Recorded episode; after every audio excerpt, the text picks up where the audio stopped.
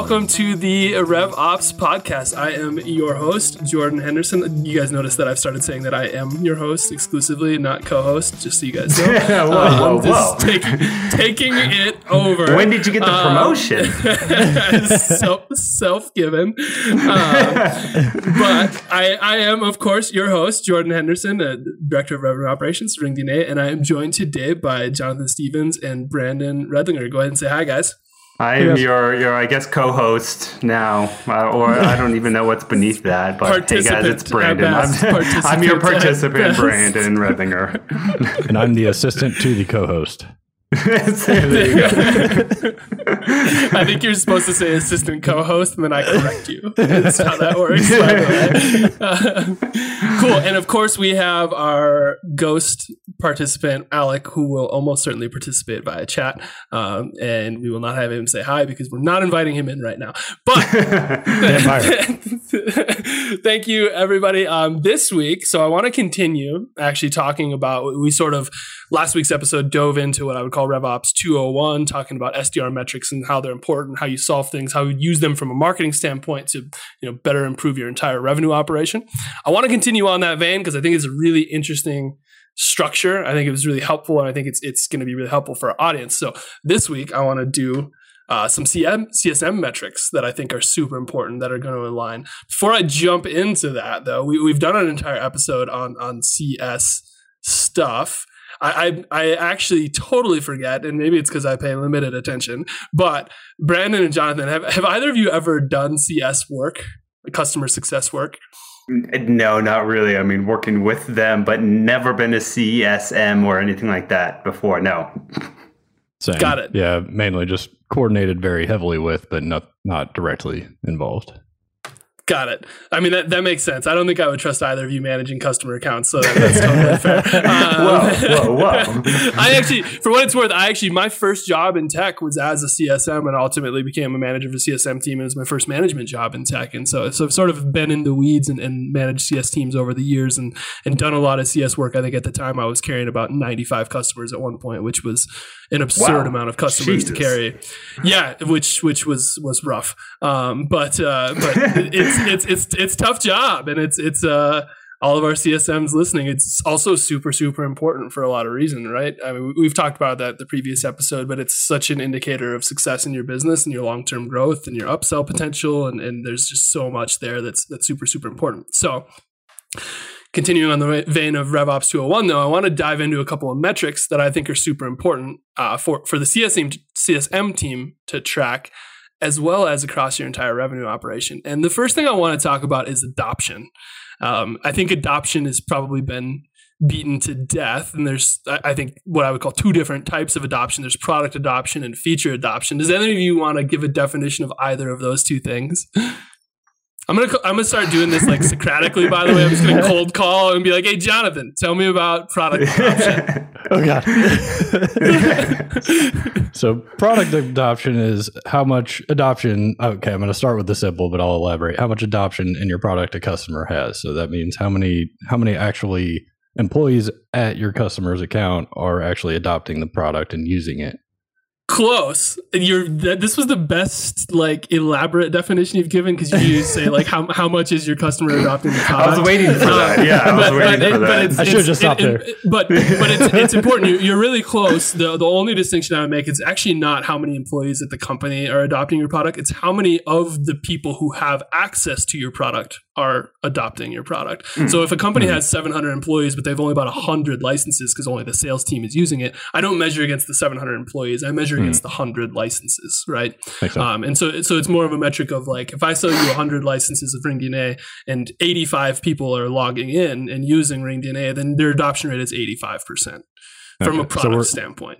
So we're taking a step out. We're looking at it as our company as opposed to as a particular account within the company.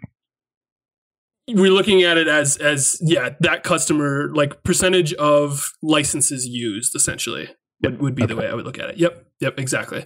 Um, and then you can measure that across your entire base, right? Like we've sold 43,000 total licenses and we have 41,000 people logging in. So our adoption is whatever that math is. I'm not going to do it. Um, but, but, uh, but, but like you, you get the picture of product adoption. So very very broad metric for adoption can be helpful in a lot of ways. We'll talk about that in a minute. Before we do, feature adoption, different thing. Brandon, do you want to try it?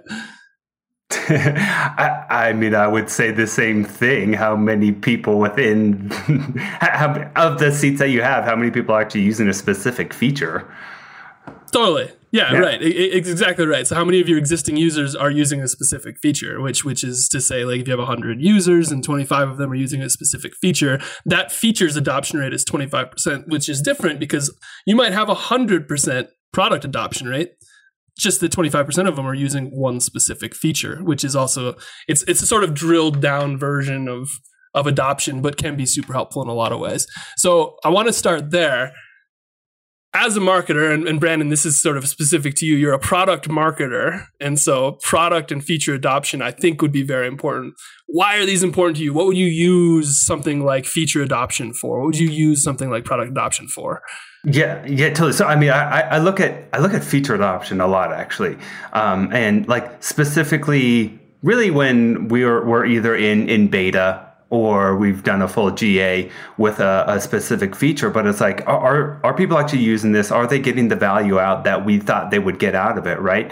Um, but I also think things like beyond just like adoption itself i want to see people actually using the feature. So if you're eh, there's a bunch of software tools out there but you can actually see in real time as people are clicking around. That gives you so much insight into how you actually build a product. And the better you build a product the, the more it's going to get adopted too right? Like i, I, I distinctly remember early days you know at, at a previous company like we're, we're looking at there, there's a lot of usage like right of this of this specific feature but they're not actually completing the specific action they're on this page and they're on this page a lot and they're on this page for a good amount of time but they're clicking around and you're like the button's right there it's so freaking obvious that it's right there just but they're just it. like yeah, I'm like, right? Like, it actually gives you so much insight into how you actually should be building a product. It, it it's kind of like that. Like, I, I had a, a product leader too um, that I worked with in the past and he was like, it should be here because of this. And he would explain why he put it there. And I'm just like, dude, but people don't want to click there. It's like it's like the bad joke. If you have to explain the joke, it's a bad joke. If you ex- if you have to explain the UI, it's probably not a good UI. Yeah, so right, right, right. Yeah, and use, a totally. heat mapping tool can definitely be a valuable thing to put in so then you can see where people are clicking and where they're scrolling and where they're interacting and that can help you inform your UI. Yeah, exactly. You guys are sort of diving into like answering the question of of um so like nobody's adopting this feature. Like what do i do right? like, like, like, and like heat mapping is is certainly a part of that. Like if nobody's adopting a feature like yeah we want to know why and heat mapping can be a way to identify identify what that is but i want you to zoom back for a minute actually. Mm-hmm. so so like put on your marketing hat right? If, if i come to you and i say you know what? We have 9000 users and only you know only 25% of them are using this feature that we think actually solves a business problem for all 9,000 users. Like what what can we do from a marketing standpoint to increase feature adoption? Yeah, good question. So I, I I think I mean kind of in your question there is like yeah, let's let it let's make sure that like we test this hypothesis that like this is something that they really need to be using. So I, I, never want to measure a feature just to measure the feature's usage, right? It is mainly because adoption of this feature leads to better experience, leads to more product adoption, leads to retention, upsells, etc. Re- retention, longevity, upsells, more revenue, net dollar yeah. retention, right? Like, yep. yeah, like I, I really want to be paying attention to those things that really lead to success. And uh, okay, if if we've decided that that is the case, um, then yeah, let's let's really look at this weekly. Let's report on it let's let's set those baselines and then make sure that uh, yeah this this this gets the attention that it needs. Um, what was your question? I was like, I, I, have an idea that I got to get out of the way first, and then I'll maybe answer his question. oh, this, this, this is why I show up with a high sodium content. You guys Yeah, give headache I, I wasn't distracted by Um, Slack this time. It wasn't Slack. Yeah, yeah, yeah, yeah. No, I closed Slack. So, so, so, uh, and uh, maybe I'll, I'll step back for a minute and I'll get to my get to my question. But, but let me ask this, because because I think people typically think of feature adoption as as just a CS metric, right? Like it's it's like our is our CS team effectively like getting people to use the product the way we think they should be using it, and then that's that's true. It's certainly a great metric for that. Have you ever, as a product marketer, had a feature adoption based goal. And what I'm thinking of is a scenario where, as a product marketer, we release a new feature, and, and your job as a product marketer is to communicate that to the customer base, right? In a lot Exactly. of ways. Yep. Like, do Every you ever have a goal tied to that? Yeah, hundred percent. Yeah, It- like every time we're either in beta, I actually do a launch. Absolutely.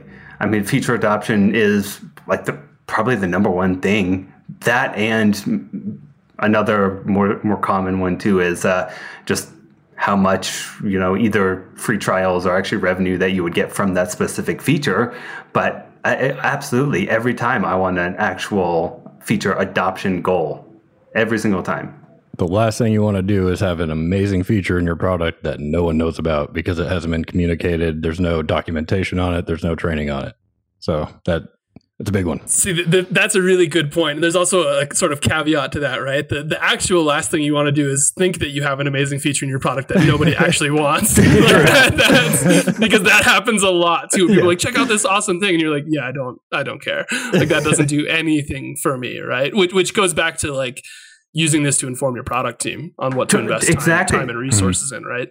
Well, Yeah. ho- hopefully you're you're getting that out of the way in in your customer development, in your interviews, um, and then you know t- if you still decide it's worth pursuing, maybe you discover that in beta. Like I, I don't ever want to get to GA, get to general availability, where I'm launching into the entire customer base. Um, if I don't know that it is actually something that the customers want and they would find value in. So hopefully you're you're you're doing that work early and you're not getting to GA and like, oh shoot, maybe we shouldn't have built this in the first place. Totally. So let me let me ask this then, and then I'll, I'll dive into what what is always the last question as it relates to a specific metric. But do you ever use feature or product adoption to inform marketing campaigns or upsell approaches from a marketing standpoint? Well, I think if it is if it is something that we deem a valuable feature and we do have low adoption of that, absolutely, hundred percent. So we, we can we can do a lot of things that it, it is really orchestrated, everyone doing it at once. So it's not just marketing, but Yeah. like mark marketing might be doing some you know email campaigns for education. We might put together some videos that we actually put you know guided walkthrough in the product using something like Pendo. Um, we could arm Shout, CSMs shout out with Pendo. Thank you. For that. No, I'm just kidding. Shout out Pendo, that's right. Thanks for sponsoring the podcast. We'll collect that that fee later.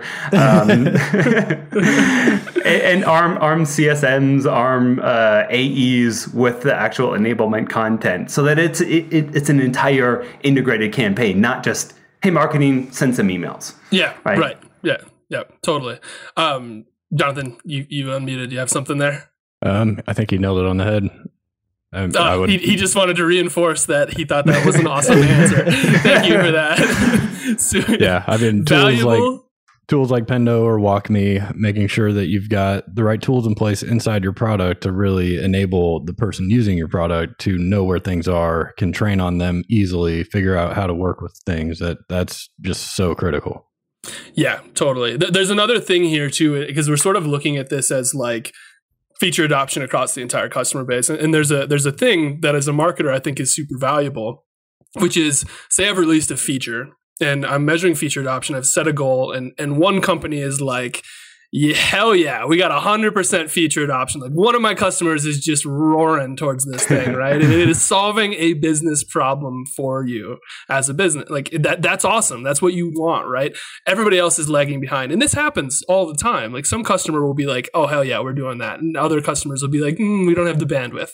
Common answer. I say it to Jonathan all the time when he asks me for things. I often have the bandwidth. I just say I don't. Um, but, but, but, but, but in those scenarios, this is a great chance for your marketing team to come in to that person with the customer success manager and say, hey, can we do a case study on why this new Mhm. feature is just kicking ass for you? Because we want to use that to then inform the rest of the market about how awesome this thing is, right? New customer acquisition also. I can then use that feature and, and use it to sell new customers with the same use case. Like that feature adoption to that specific customer is is going to help inform my marketing strategy for new customers, my feature adoption strategy for existing customers, my sales team's outbound approach for new customers, all of that, and my demos. By the way, well, now I'm new. Now I'm demoing this new feature. Yeah. I get that that one customer has now changed my entire revenue operation because of that metric.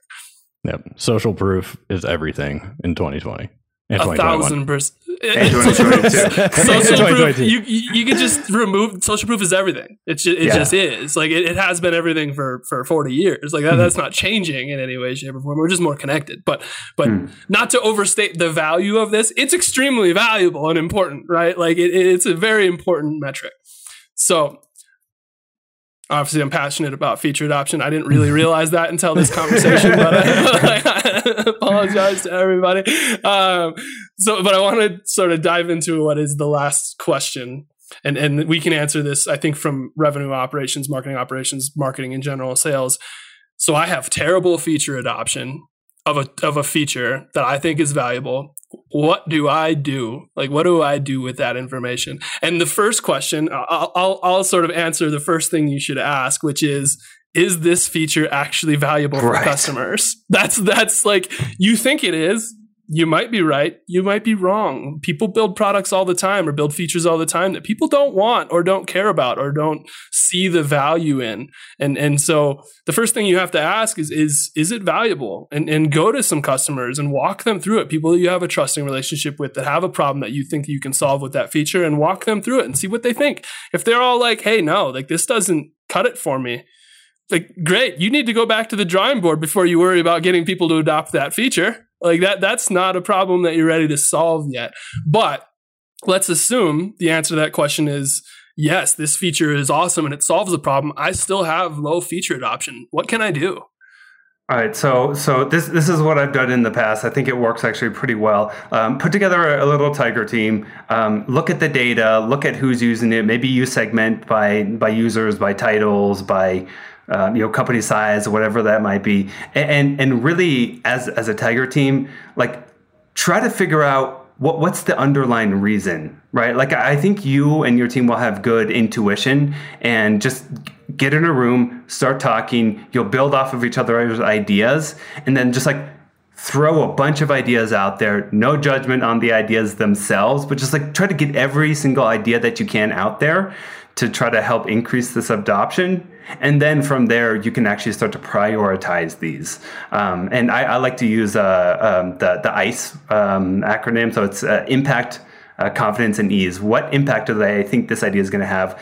Uh, what's my confidence in this actually working? And how easily can I actually implement this? In ease could be speed. It could be um, you know resources. It could even be budget um, if you're doing a campaign around it. Um, and then you stack rank those, and then you take you take the top you know one or two, no more than three, and start to implement those. Do that in a, a two week sprint, um, and then start to measure. Um, and then from there, you can actually start to optimize that. You can start to tweak that. You'll get insights, um, and then hopefully you'll see that adoption going up. But you know, if I, I really think you start with that Tiger team, um, get some top ideas going, and then you can roll it out. And it could be just product uh, you know your your first ideas are just product things that you can actually tweak in the product it could be product but also marketing supports in this other way right so could, could, uh, could be training resources that your CS team needs to build it out. It could be uh, like just simple video walkthroughs that your marketing team can put together about how to implement the tool. It, it can be just mass communications that are that are more aggressive and more assertive and more exemplifying the, the problem that you're solving. It could be better better work on the AE side, identifying the business problems that your current customers are facing, so that you can identify which ones are ripe to have this feature adoption. There's lots of lots of things that that could go into this, but I think the Tiger Team idea is is a, a great way to get started on this. I think you have to, and that Tiger Team should be, by the way, cross functional. hundred percent. Yep, hundred percent. And and you you really have to have like a team first mentality on it because product will come, sales will come, marketing will come, all with their own agendas, and they're like, here's like here's how I want this to specifically advance my own agenda or my Yeah. own KPIs. Yeah. Like I, I, I want this because I want more upsells. Like Right, that's exactly. not that. No, like That's the not- goal is feature adoption, and yes, that's a piece of it. But Yep. It's a, it's got to be a team first mentality. Totally, totally. Which which is why, for what it's worth, as, as a RevOps person, and this is the RevOps podcast, it's super important for RevOps to be in Tiger teams like this because Yeah. your job, in a lot of ways, is to make sure that that Tiger team is aligned towards a team first, revenue operations first mentality. Getting the feature adopted, getting it rolled out, improving the feature, improving upsells, improving longevity, improving our marketing materials, improving our marketing reports are all pieces of that hmm but they are the secondary goal to the top goal, which is feature adoption. That's what you're doing this for. And, and and the other the other reason I mean RevOps is so huge too is like you're the ones who actually know how to track this and how frequently you should be tracking it and where you should actually put put in these metrics and then how often do you report back on these metrics and to whom right like I, that that is such a key piece of all of this. Otherwise, it's we have a bunch of ideas and I've been, I've been guilty of this in in in in the past too. It's like we're all really excited about this. We all launched this. And then we actually never are held accountable, and we never check nobody in ever again. nobody ever checks. Like, did this get better? Did Right, they- exactly. it's Yeah, like, it was the hottest thing the CEO wanted that day. yeah. So we're putting out this fire, and then he moves on to the next thing, and everyone else forgets about it too. Yep. Yep. And then, by the way, what that does is your product team it gets real pissed because they, because because they've spent so much time and energy building this thing, and then you were Yeah. like, "Yeah, we're gonna get it rolled out," and then you like sort of do and move on, and the product team is like, "Yo, bro, what?" like we, we we worked so hard on this. And it goes back to your point. Like, let's make sure this is the thing that we need to be working on right now. Like Right. prioritization. You know. Yeah, I think Totally. more important than anything is I see this all the time is not putting yourself in your customer's shoes and not actually seeing how your customer is using the product. So if it's got a bad user experience, it's clunky, you can't really easily use it, you can't easily administrate it, nobody's going to use it. So things like that have got to be really looked at.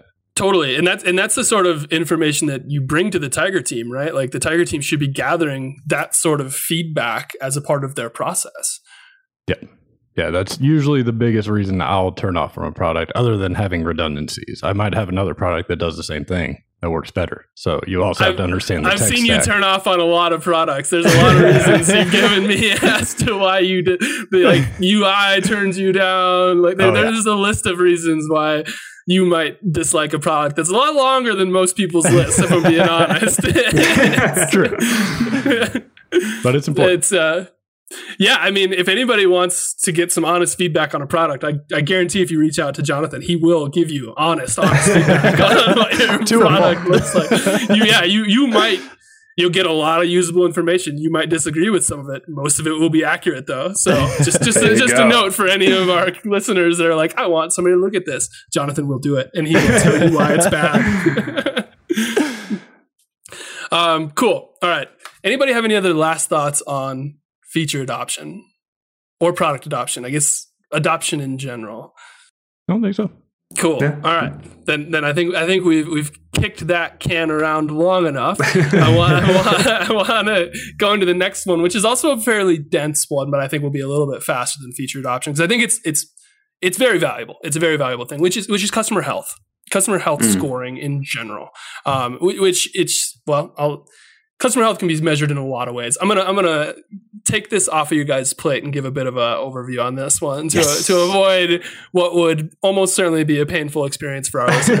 um, I told you high sodium content today. Um, but customer health is a really broad way of, of saying how you're measuring the, the health of your customers. And, and a lot of there's a lot of different ways to do this. Some companies have very complex formulas that measure like usage, engagement, sentiment, like all, all these different factors, and then aggregate that into some customer score that's like green, red, yellow, or like a score of zero to 100, right? And there's tools that do this. There's Gainsight and there's Involve.ai, and there's a bunch of tools that really do awesome stuff with your customer health score. There's also companies that just do it as simple as like, we use NPS as customer health.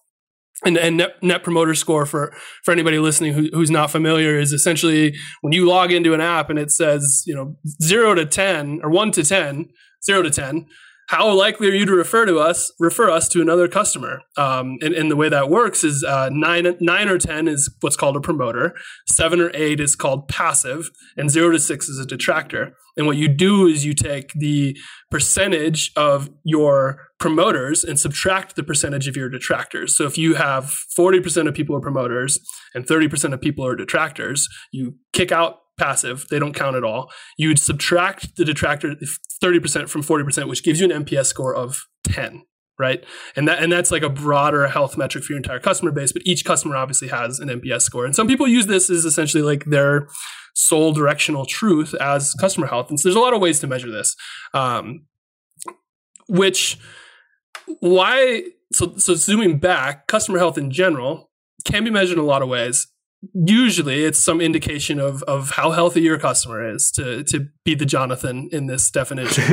um, why why would any version of a customer health score, NPS, customer health in general, be important to the marketing team? Hmm.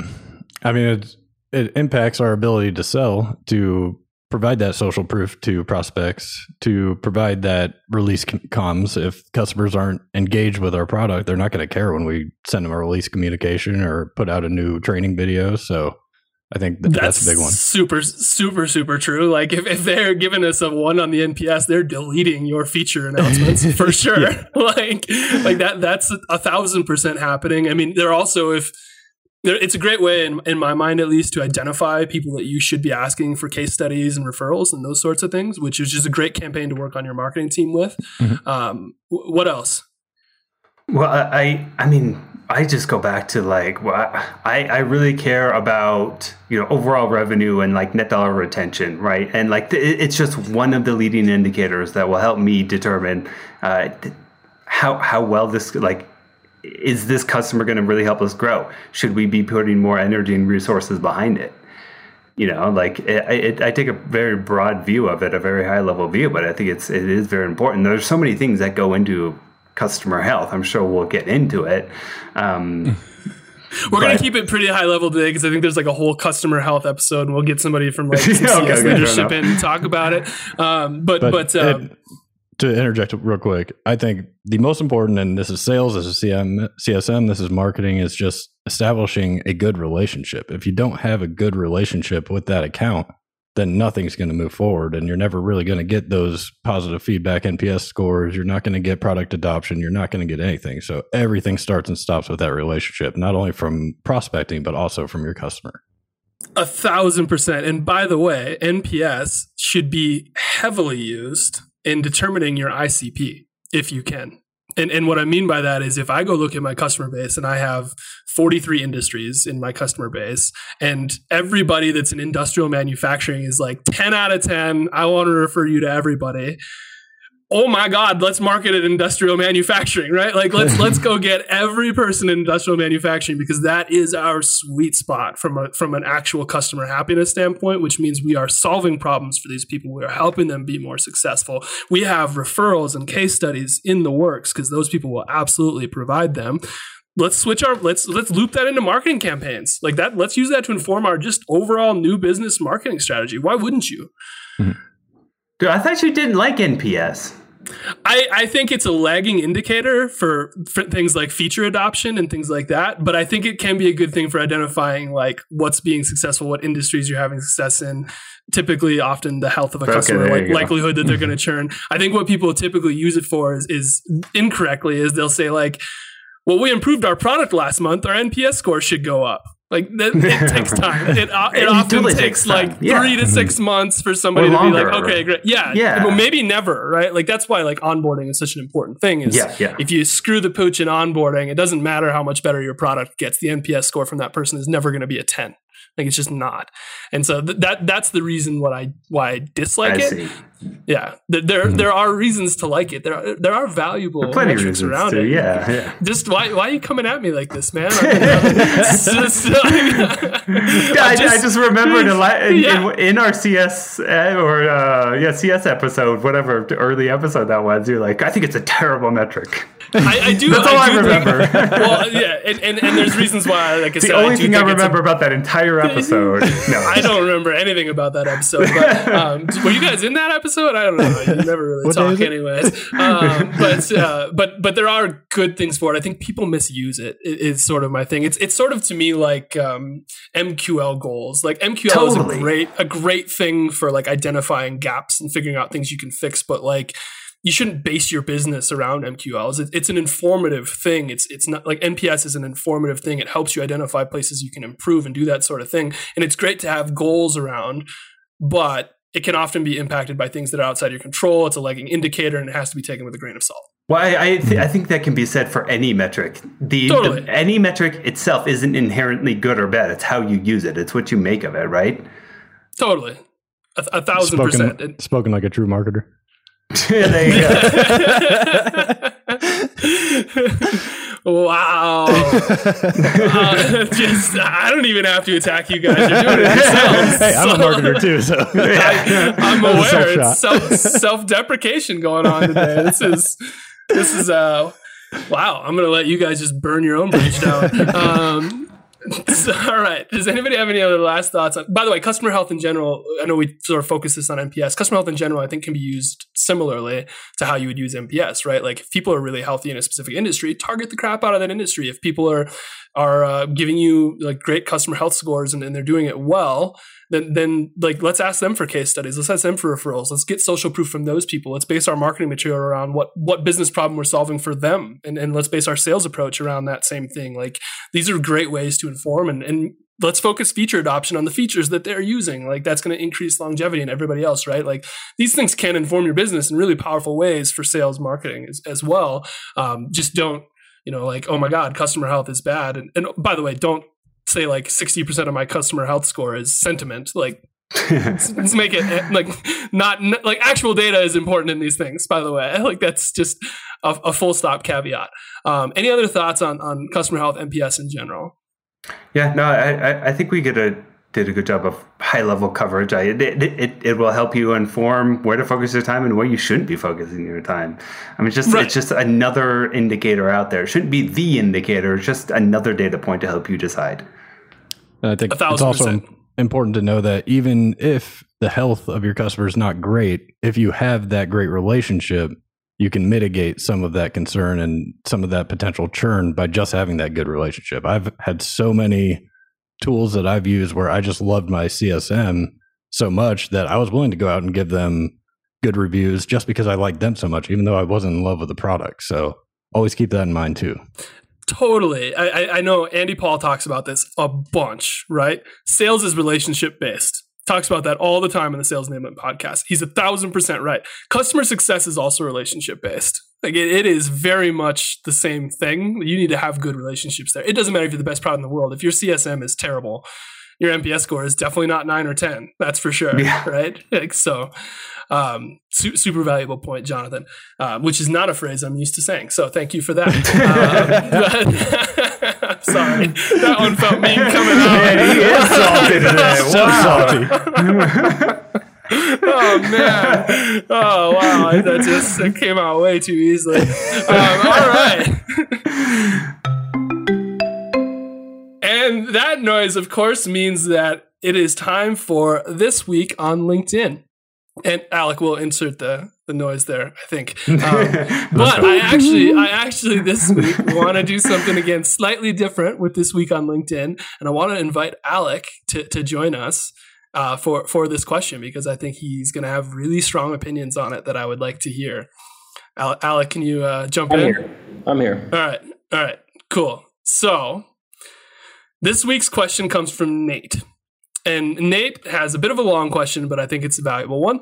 When I was in partnerships, I did a lot of networking and even social selling, he puts in quotations. But I had to temper my posts and messaging to be more partner oriented. So the question I have is Should my goal in social selling just be getting new partners organically?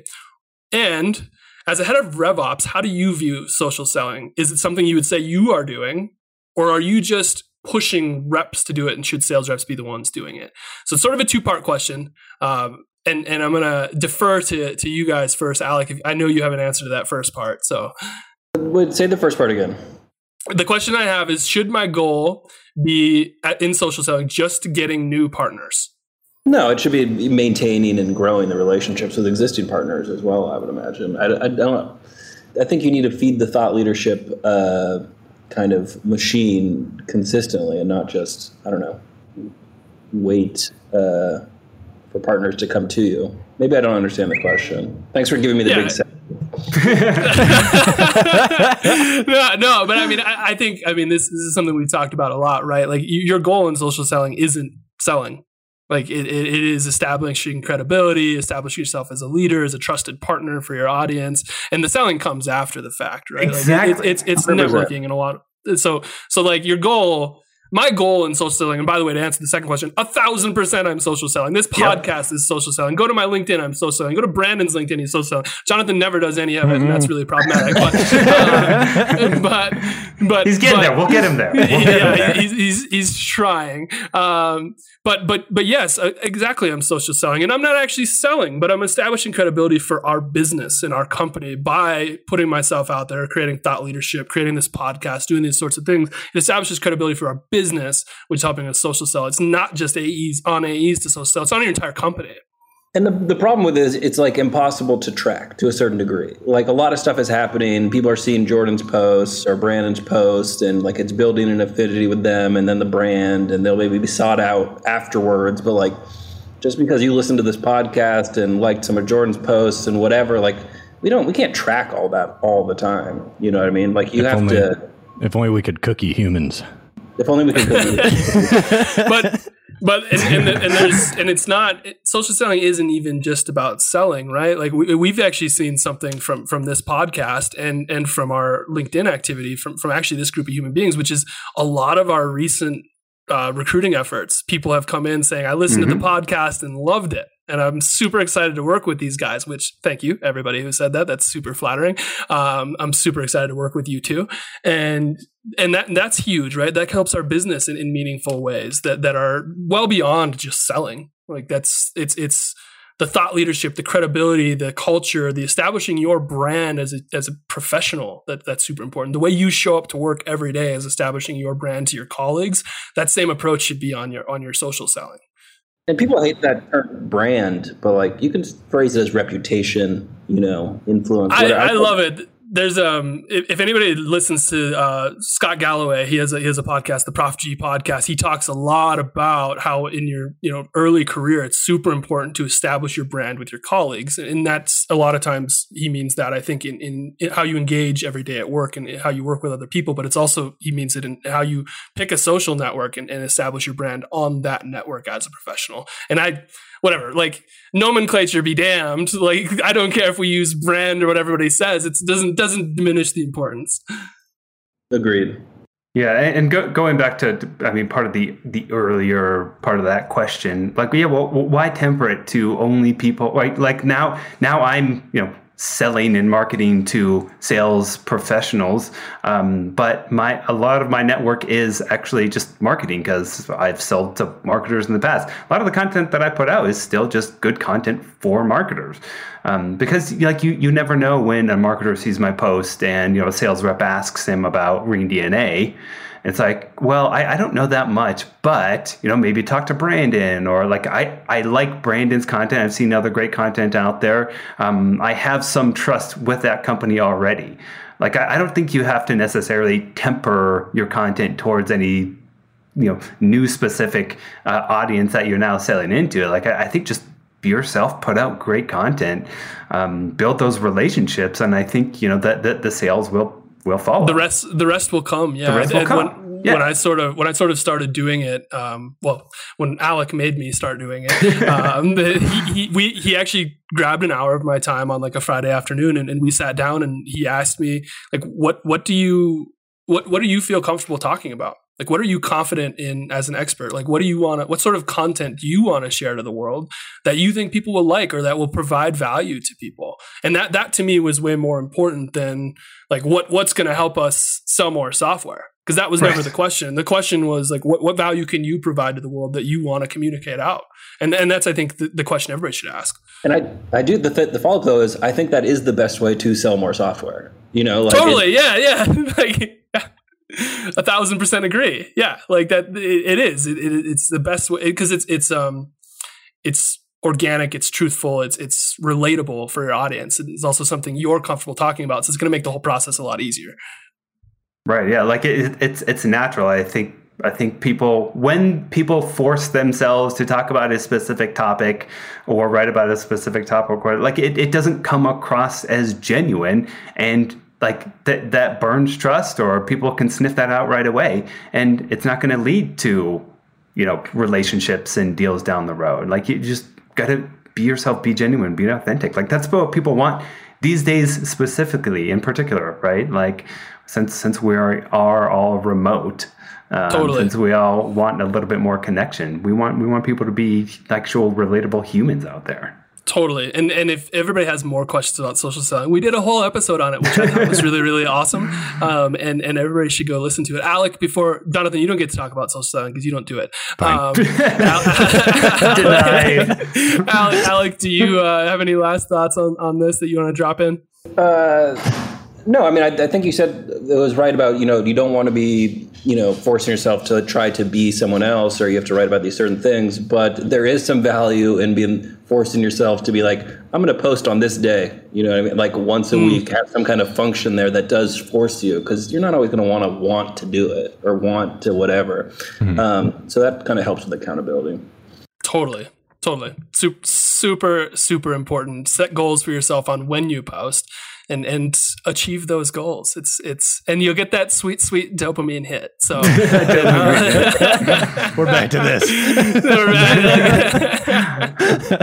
um, cool. All right, I, this this was awesome, guys. Thank you for for going into the the CSM metrics with me. I think that was super important. For everybody that's listening, if you have questions, please submit them to me uh, via LinkedIn for your this week on LinkedIn. By the way, if anybody feels the urge to submit an audio or video question, we'd love mm. to play hmm. your audio and include your name in in the this week on LinkedIn submission. Otherwise, you can of course message them to me, and I will uh, adopt them and, and and sort of read them off so that we can get you an answer as quickly as possible. If you listen to the podcast and you love us, give us five stars and a good review. If you don't, I don't know why you're still listening 45 minutes in. Um, and, and of course, we will see you guys next week. Thank you. All right. Thanks, guys. Bye, guys.